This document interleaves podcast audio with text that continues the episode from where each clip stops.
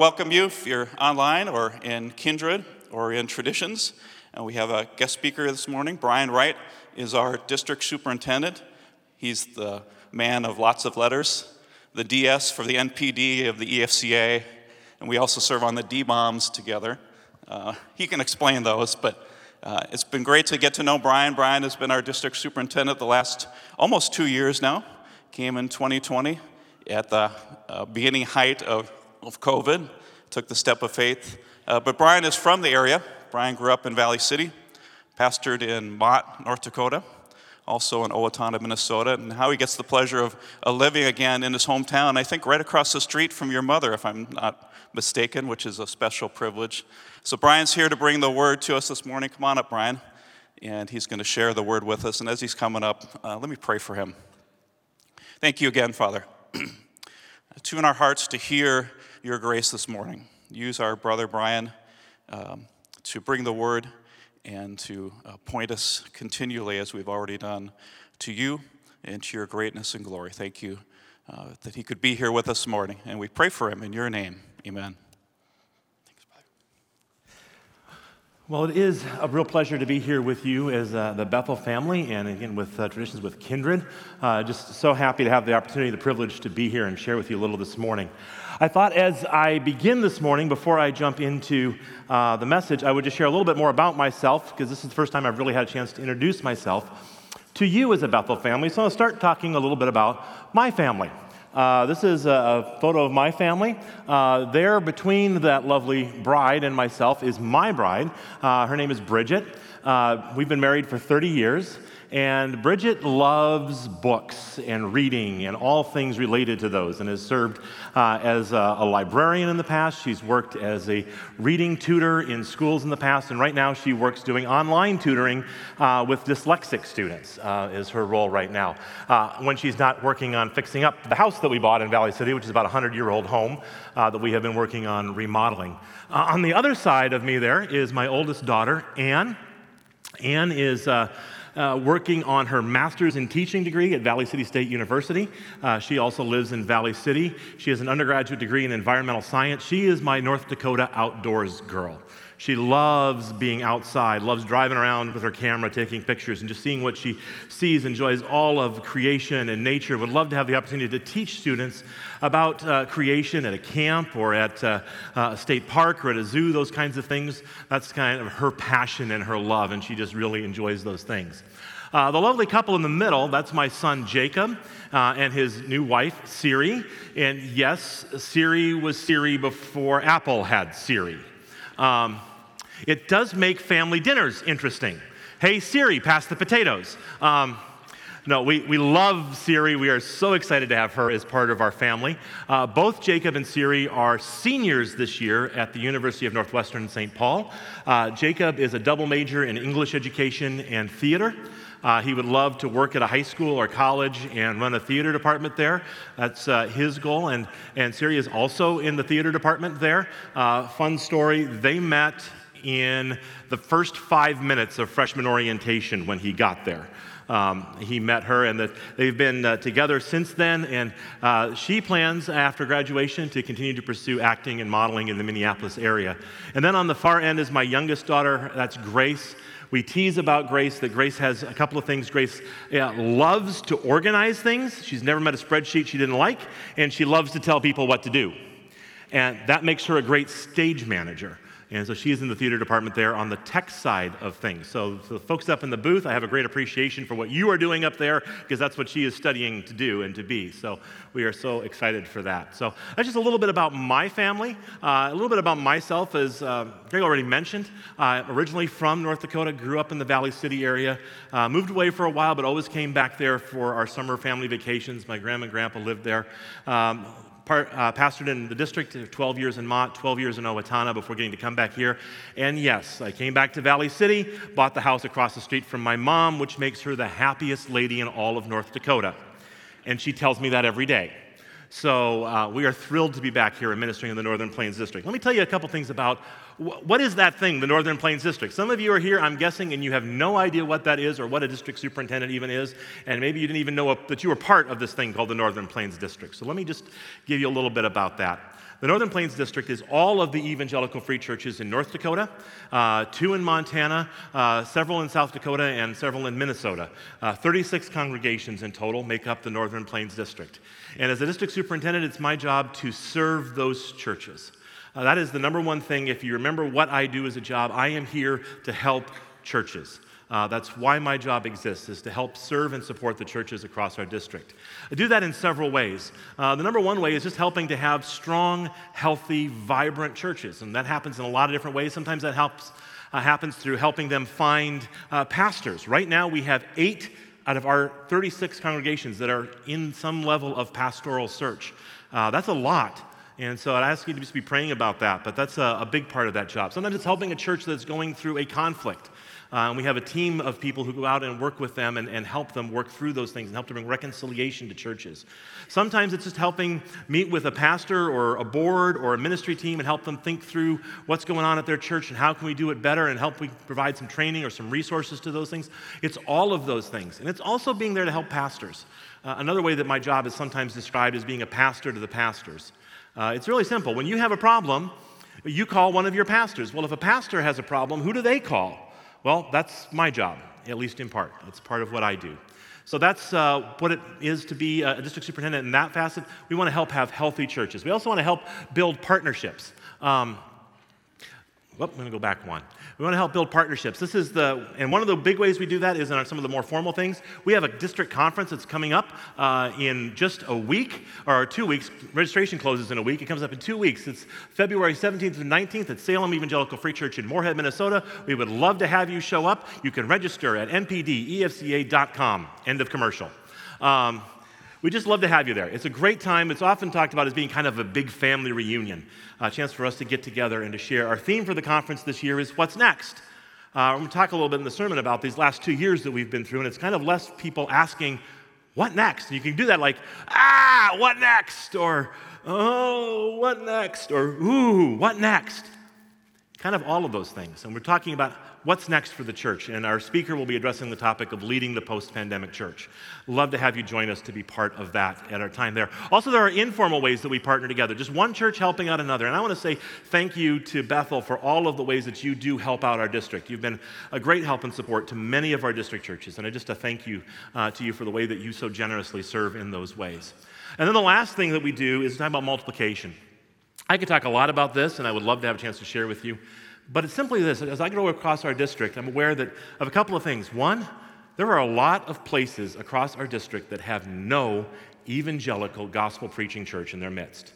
Um, I was out in Wilton, North Dakota. If you know, Wilton is just north of Bismarck. There's a free church there. And if you go from Wilton 100 miles to the east, all the way over to Pingree, which is just north of Jamestown, it's a 100 mile stretch. there's not one evangelical church anywhere in that 100 miles. You have people who drive 40, 50 miles to get to an evangelical church. There are communities out there that don't have any kind of witness, and can we reach those communities? Now, one thing we know is that they probably aren't going to be able to support a pastor and a full church and a building and all the things that go with a traditional church. But that doesn't mean we don't reach them. That doesn't mean I've got all the big solutions as to how to do that, but we're looking for them and we're talking about how we reach them. We're also talking about how we reach into other communities. We can put a church, we can put a congregation, and we can support those things. And praise God, we have one of those that started just down the road in Castleton. Uh, started, they had their grand opening in September of this uh, last year, and we just praise God for what uh, He is doing there in Castleton. And Bethel's been a part of helping that get started. Uh, several of the people who started that once attended here, and so we just thank you again for your partnership in that. You started a second campus, so Hi out there to Kindred. You're part of that multiplication and reaching those communities. And we're so excited for what Bethel is doing in that regard as well. We want to see more of that happen uh, across our district. So, those are the things that I spend my time working on and investing in through the district. How can you connect and be a part of it? Let me share just uh, three things. Number one, pray. Would you pray for us and pray for our district? Pray for those eight churches that are looking for pastors. Pray for our district staff. I've got four staff that serve with me. Um, My administrative assistant is Kathy Glass, and she lives in Bismarck. We have our missions mobilizer, Steve Oswald. Some of you have probably met him. We have brand new to our, our district staff this is Mike Lundberg, working in the area uh, of church multiplication. And then also we have a student ministries mobilizer who you guys know pretty well. Stephen Dunkel is our student ministries mobilizer. He would, of course, want me to mention that we have our uh, youth districts conference. It's another great partnership that we have uh, with churches across the district coming up in Jamestown. But just thank those, uh, I really appreciate those staff and all that they do. Pray for them. Pray for us as we seek to do those things to help be healthy churches and build partnerships and to pursue multiplication. The second one is to connect with us. Um, you can connect with us. We have a website, npdefca.com. Great information there. We have a newsletter that comes out every month. You can sign up, to just find out what's happening across the district. Um, we have a Facebook page that you can follow if you follow Facebook. My kids are trying to teach me how to do Instagram. It's not going very well, but we're working on it. Um, but you can follow that too. Uh, we'd just love to have you connect with us. And the last one is by giving. Um, and I just want to say a thank you to Bethel for the great support that you give to the district. We ask our district churches to contribute 2% of their budgets to help with the work of the district. Bethel is one of those great faithful churches who does that and supports our work so well. So I just want to say thank you. If you're an individual donor here, uh, I want to say thank you to you as well. We have lots of individual donors. We really appreciate them. They help make up that difference between what comes from the churches and what is needed to do the ministry that we are called to. Uh, if you'd like to become one of those, you can do that on our website. Uh, donate, there's a little button for donating on the website there as well. But thank you uh, for your gifts and for your support uh, as a church of the NPD. Um, one thing I got to tell Anthony, he's brand new to the NPD. He's, so, but we have this thing in North Dakota where we find out, you know, you talk to somebody and it's like, oh, you're from there? Oh, do you know so and so? And you ask that question about two or three times, and eventually you will find somebody you know in common, right? Uh, when I first came into North Dakota, it wasn't a free church, but it was a church in Jamestown. By the time I was done candidating for that job, there was a lady in the church that had dug out baby pictures of me. That's what it means to be from North Dakota. So, but we already have that connection because he used to work for my college roommate. Uh, so that's just how North Dakota works. We always have these kinds of fun connections. So thank you for being a part of our family, and uh, I just am such so privileged to be here with you this morning. Let me share with you a little bit now from the Word of God. That's really what I came here to do, uh, and excited to have that opportunity. The passage I want to look at this morning is Ephesians chapter 4, verses 1 through 6. If you have a, a Bible with you or device and you want to open up there, uh, I would encourage you to do that as I read uh, Ephesians 4, 1 through 6. Ephesians 4, 1. I, therefore, a prisoner of the Lord, urge you to walk in a manner worthy of the calling to which you have been called, with all humility and gentleness, with patience bearing with one another in love, eager to maintain the unity of the Spirit in the bond of peace. There is one body and one Spirit, just as you were called uh, to one hope that belongs to your call one Lord, one faith, one baptism, one God and Father of all, who is over all and through all and in all. What a wonderful passage for us to begin looking at uh, this morning. I, I, picked that passage because in my job, you get to kind of see what's happening in your church, and maybe you know a little bit about a couple of other churches through family members or other connections that you have. I get to hear about what's happening in 36 congregations, and broader than that, what's happening in 1,400 congregations across the Evangelical Free Church. And one of the things that I would tell you, and this is not going to come as a surprise to anybody in this room, the last two years have been hard years. They've been hard for communities, they have been hard for schools. They have been hard for hospitals and clinics and nursing homes. They have been hard for families that have struggled with health issues and employment issues and financial issues. And they have been hard for churches. They have, these last two years, it's hard even to stand up and say it's been two years, right? Remember when it was just going to be six weeks?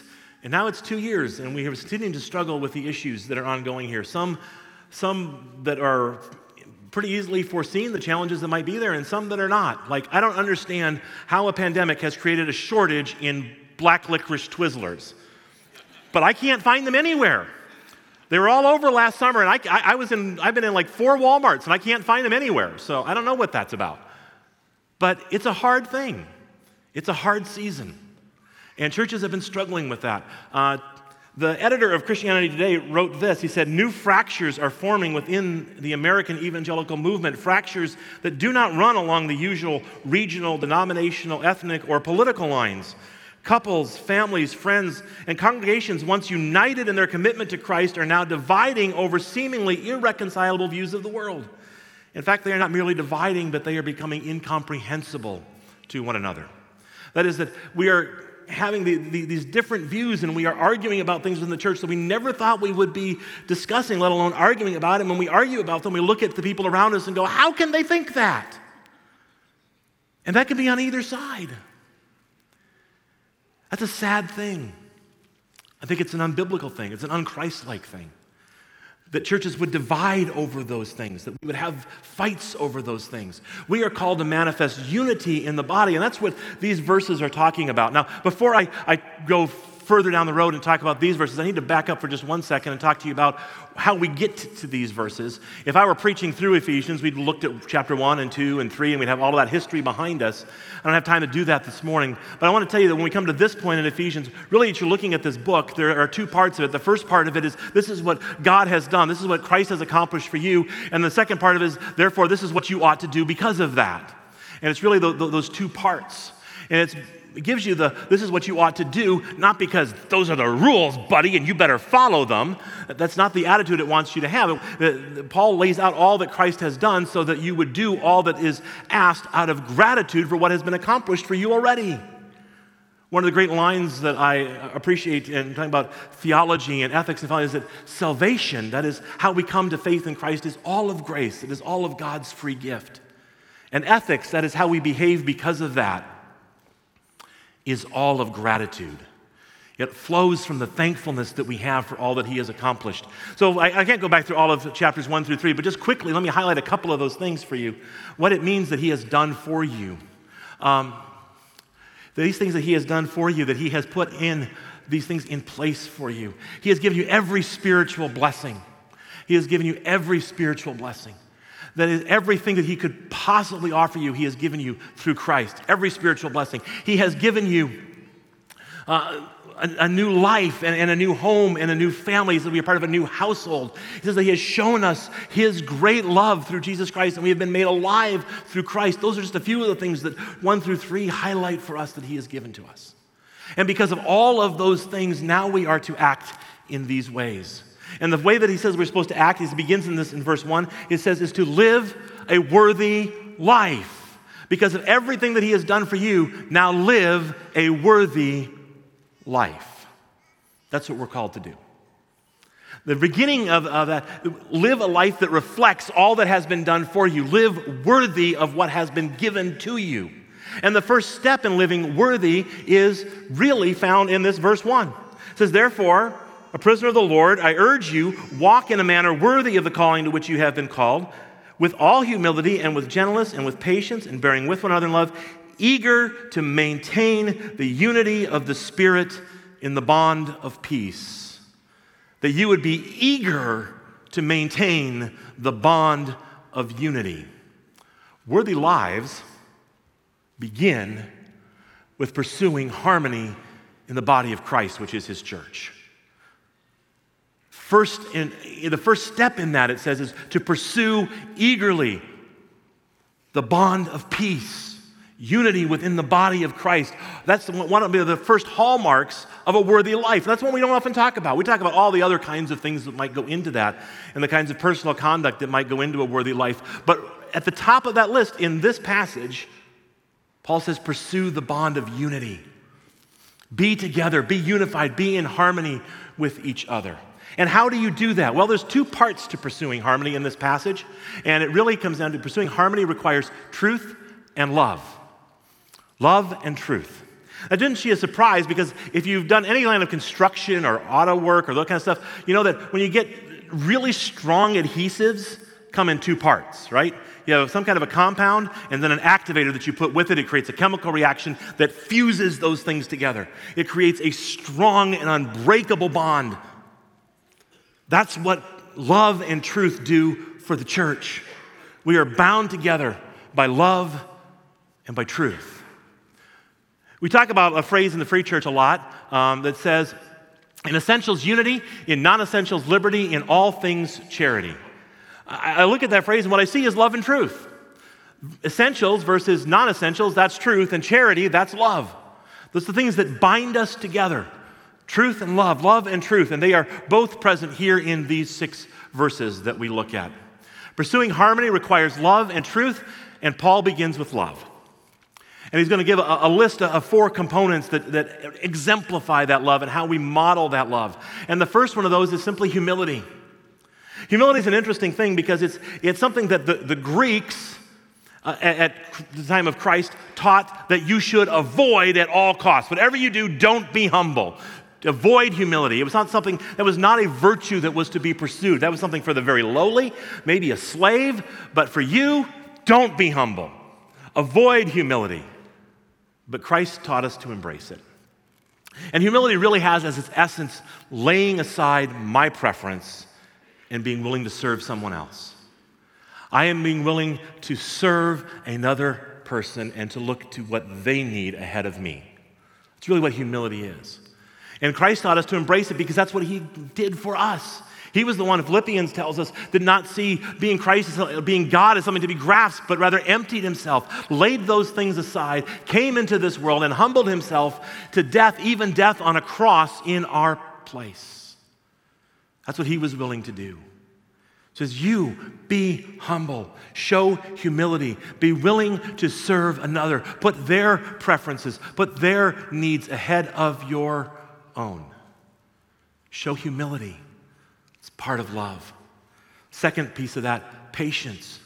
Be willing to wait. Allow someone to grow up and to mature. God's not finished with any of us yet, is He? Allow someone to mature. Some of you are, are, are, gardening and enjoy growing your own food. Something I, I, know a little bit about that, and something I really enjoyed living in southern Minnesota for 12 years was they make re- they grow really good sweet corn down there. That was one of the, the pluses of living was the going to the farmer's market and getting that sweet corn. And one of the things you, you learn is that there are some really early maturing varieties, and those are okay, but they're not great. It's the ones that take a little bit longer to mature that are the sweetest and the most tender. They're just the, oh, it's so good. Sometimes better fruit ripens late. We need to be patient with people, allow them to grow, allow them to mature, and be willing to, to show that to them. Another part of it is gentleness. Be gentle with them. Gentleness really has to do with how we choose to use power. That's really at the core of it how we choose to use power. Do we use it to insist on our way? Do we use it to coerce someone into getting what we want? Sometimes it's really hard for us to be gentle. Or this world would tell us that we are not called to be gentle. We're not called to be humble. We're not called to be patient. We're called to look out for number one, get what's in it for you, and get it now. That's what this world's message would be everywhere you look. Insist on your way, insist on your rights, get what's coming to you, look out for number one. How contrary to that is this message? Be humble, be patient, be gentle. You know, one of the places I have trouble being gentle is online with customer service people. Any of you share that affliction? I have that as an affliction. I remember, it was not long ago, I was on the phone, and I don't remember even what company it was, and I wouldn't tell you if I did. Um, but I remember I was talking with this customer service, and I just could not con- get conveyed to her what the issue was and what needed to be done because I understood it perfectly.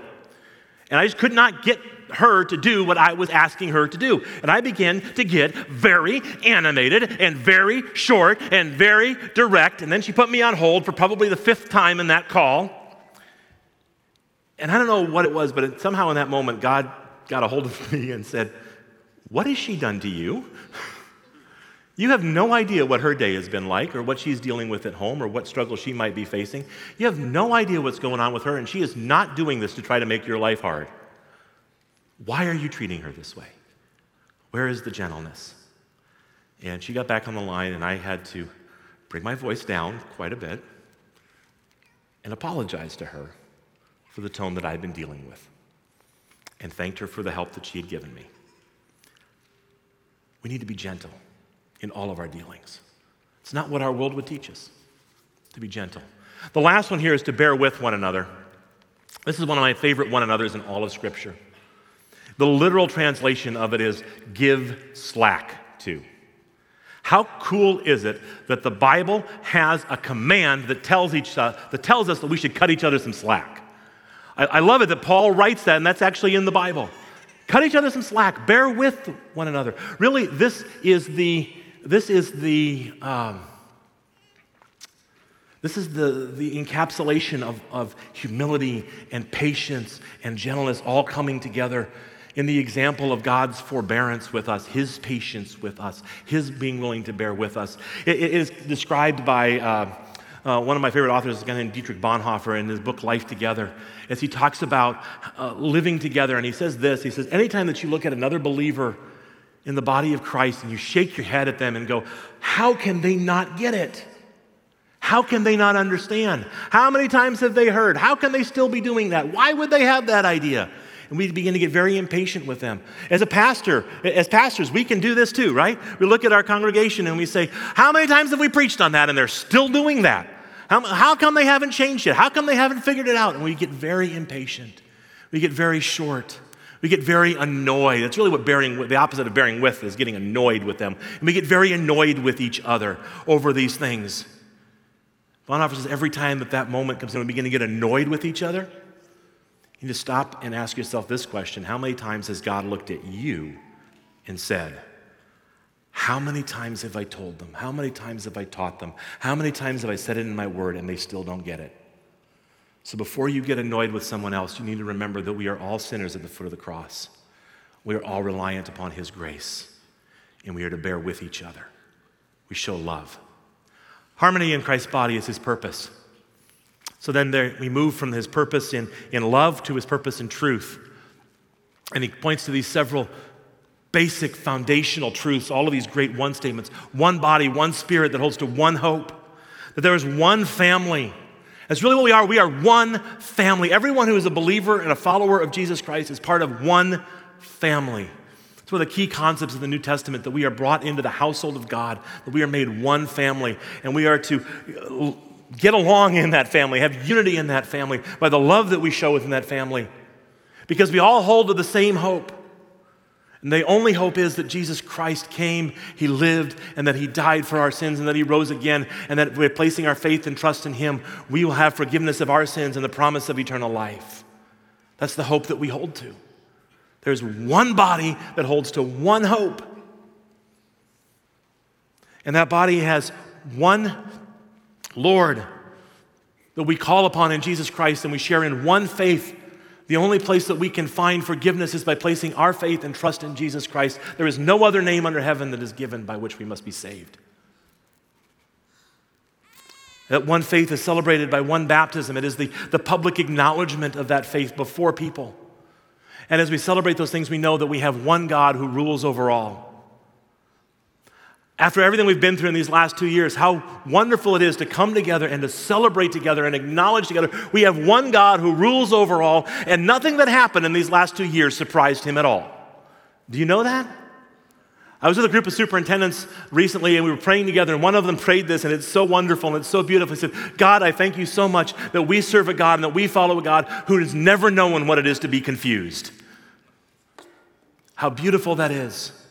It's all falling according to His plan, and He is over all. That's the truth that we acknowledge, that's the faith that we have. So we have love and we have truth, and those are the things that bind us together. That's the adhesive that holds us together. As we acknowledge those fundamental truths, and then as we love each other in the midst of that, and those are the things that ought to bring us together and focus us together, and all of the rest of it we can lay aside because we love those people because they are part of our one family. We will show humility and patience and gentleness and bear with them, even when they disagree with us on other things, because they agree with us about the things that are most important. So, what brings disunity? What, how, does, how does that decay? Well, let me give you a couple examples here. What are the disruptors of harmony? The first disruptor of harmony is a lack of love. We lack love.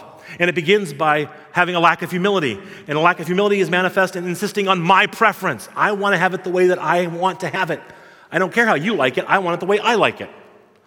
One of the places this manifests itself a lot in churches is in conflicts over worship styles, right? That's never happened, right? We've never known a church that has had a conflict over worship styles, right? That's ridiculous. Why would they fight over those things? We all know that's not true. When I was a pastor out in Mott, we were having one of those discussions at our church with our board. And I had a couple of people on the board, and it was back and forth between, oh, we want more traditional music, we want more traditional music. No, we need to bring in some more contemporary stuff, we need some more contemporary stuff. And after that went on for a while, one of the ladies on our board, one of these dear, sweet, mature, godly Christian women in our church, stopped and she said this. She said, Do you guys remember when I first started attending church with you? It was back when we were part of the old congregational church in town. And the old congregational church in town, we still held our services in German. Um, when I married my husband, I started attending here, I didn't speak German. And you held a discussion about it, and you decided that if we continued to only speak German at church, we would probably have a very small group of people that we were reaching out to and appealing to, right? We would probably narrow our focus a lot if we continued to speak in German. So I said, you know what? We're going to start doing church in English so that we could reach more people for Christ and start doing and have people gain more out of it and benefit from being a part of that service. And she said, to me, that's all we're talking about in this meeting is we're talking about adjusting our language so that we can reach more people in the name of Jesus Christ. Hallelujah for Sophia and that view and being willing, her willing to be humble and lay aside her preference for someone else's. Gentleness is about giving up, insisting on my rights. That's a lack of gentleness. I want it, not only do I want it my way, but I insist on having it. I have a right to have it the way that I want it. I've been here longer. I write a bigger check, whatever it is. I insist on having it my way. You know, one of the great places you learn about giving up rights is on the mission field. Um, I've done a couple of mission trips with Reach Global. And they give you a form to sign before you go out on these short term trips, and they require you to sign a form surrendering your rights before you go on the trip. I want to give, leave you a list of what some of those rights that they say you no longer have a right to if you agree to go on this trip, because I think it's instructive for us. I give up the right to a comfortable bed. I give up the right to having three meals a day. I give up the right to having familiar food. I give up the right to dressing fashionably. I give up the right to see results. I may never see the benefit of the fruit of what I do here. I give up the right of control to control myself, to control others, to control my circumstances. I give up the right to having pleasant circumstances. I give up my right to making decisions. I give up my right to take offense at what someone says to me. I give up my right to be successful.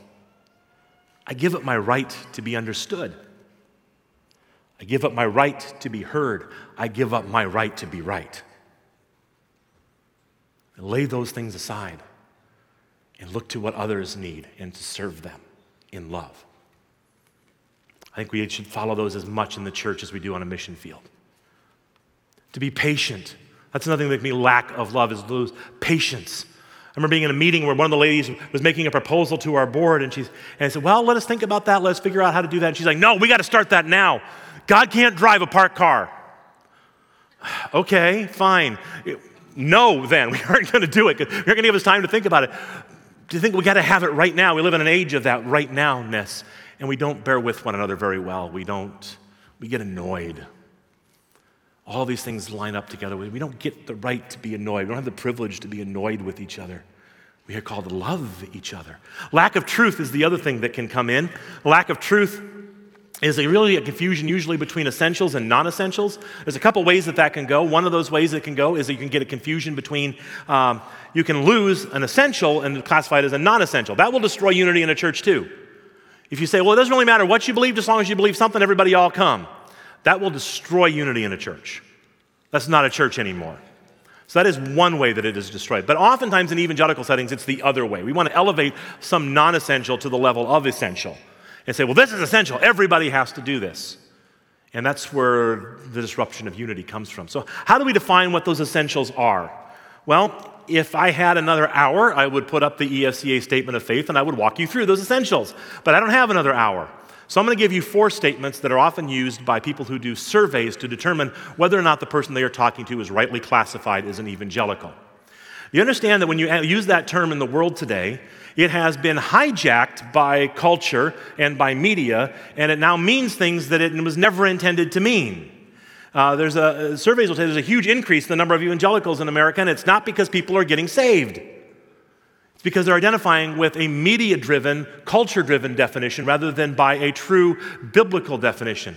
So, they, what they do is they ask four questions, and you have to affirm all four of these things to really be classified evangelical. So, these are the four things that they say. Number one, that Christ, Jesus Christ's death on the cross is the only sacrifice that could remove the penalty of sin. That's number one. That's essential number one.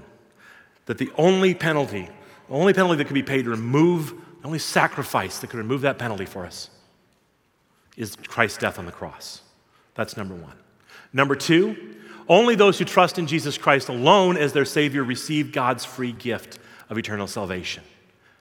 The only way to remove sin is through Christ's death on the cross, and the only way for it to be removed for you is you have to make a personal decision to trust in Jesus Christ. That's the only way that that happens. That's two. The third one is the Bible is the highest authority for what I believe. That is, that I will submit everything that I believe to what Scripture teaches. It's not about that I am going to follow what some author says or some commentator says or some media personality says and that that's what I'm going to believe. No, I'm going to follow what Scripture says. And by the way, that does not mean that I'm going to take and go and see if I can find one verse of Scripture somewhere that supports what I think. It means that I'm going to submit everything that I think to what the total counsel of Scripture teaches. And that includes holding whatever position I believe and holding it with humility and patience and gentleness and bearing with others who might disagree with me on that point. Because that's also what Scripture teaches. And the last one is this it is very important for me to personally encourage non Christians to trust Jesus Christ as their Savior. The one thing that has always united us together is the passion, is the need to, te- to share the good news with those who don't know it yet. And that's the saddest thing I think that has been lost in the midst of this. Let me close with one short story here. Kevin Kompelien, who's the president of the Free Church, was sharing this with a group of district superintendents, and he was talking about how he, had a, he got home from a trip and he had a message at, when he got home from the trip from his neighbor uh, who was not a believer somebody who he had witnessed to, somebody he had shared with on a regular basis. And uh, he got home and there was a message from his neighbor, and he said the neighbor had said that he had been diagnosed with COVID and was having to go into the hospital. And so he, real quickly, when he got that message, called the hospital, was able to get him on the phone and speak to him. They said, Oh, I'm so glad you called. He said, It's getting worse. They're going to have to put me on a ventilator. They don't know how long. It might be a month. Would you be willing to look after my house and, and, and my property? Would you keep an eye on the place for me while I'm going through this until I get out? And Kevin said, Sure, absolutely, I will do that for you. I'm happy to do that for you. I said, and then Kevin went on to share about good news and share Christ with him one last time before he got off the phone with him. And Kevin said, when I got off the phone with him, I said, I'm pretty sure I'm the last person other than medical personnel that he spoke to before he went onto that ventilator. He never came off. It was about a month later that, uh, that uh, Kevin was at his house with his granddaughter, and his granddaughter had known this, this neighbor friend of theirs. And she was asking, Where is he? Where is he? And he said, Well, sweetheart, I, he got sick and, and he died. And that granddaughter asked the most important question Did he know Jesus? And Kevin had to answer, I don't know. I hope that maybe somewhere in those last days that he had, he thought about what was shared with him, and maybe in that moment he gave his life to Christ. He said, But I don't know. I don't know. It's one of the things that breaks my heart, actually, as a pastor, to see churches fractured and fighting about things of no eternal consequence when there are people dying without Christ. We say we're committed to these things. If we want to be unified together, then let's be unified together. Let's say we are going to love each other with humility and patience and gentleness and bear with each other and we're going to love each other and we're going to stand for these core truths and we're going to share them in love that we have with those who need to hear. And let's stop the other stuff. Let's be united in Christ as one body, with one faith and one Lord, with one message, the only message that matters. Let us be held together by the fact that we love each other, we serve a risen Lord, and there are people who need to hear that good news. Let that be what unites us together. Harmony in the body is his purpose. What holds us together? Love and truth. Will we live that love and share that truth. Will you pray with me? Father, I thank you for this time we've had together. I thank you for this church. I thank you for the work that they do in this community and across our district. I thank you for each one here. I pray for them that they would know your peace in their midst, that they would demonstrate love to one another, that they would stand faithfully upon your truth. We pray this in Christ's precious name. Amen.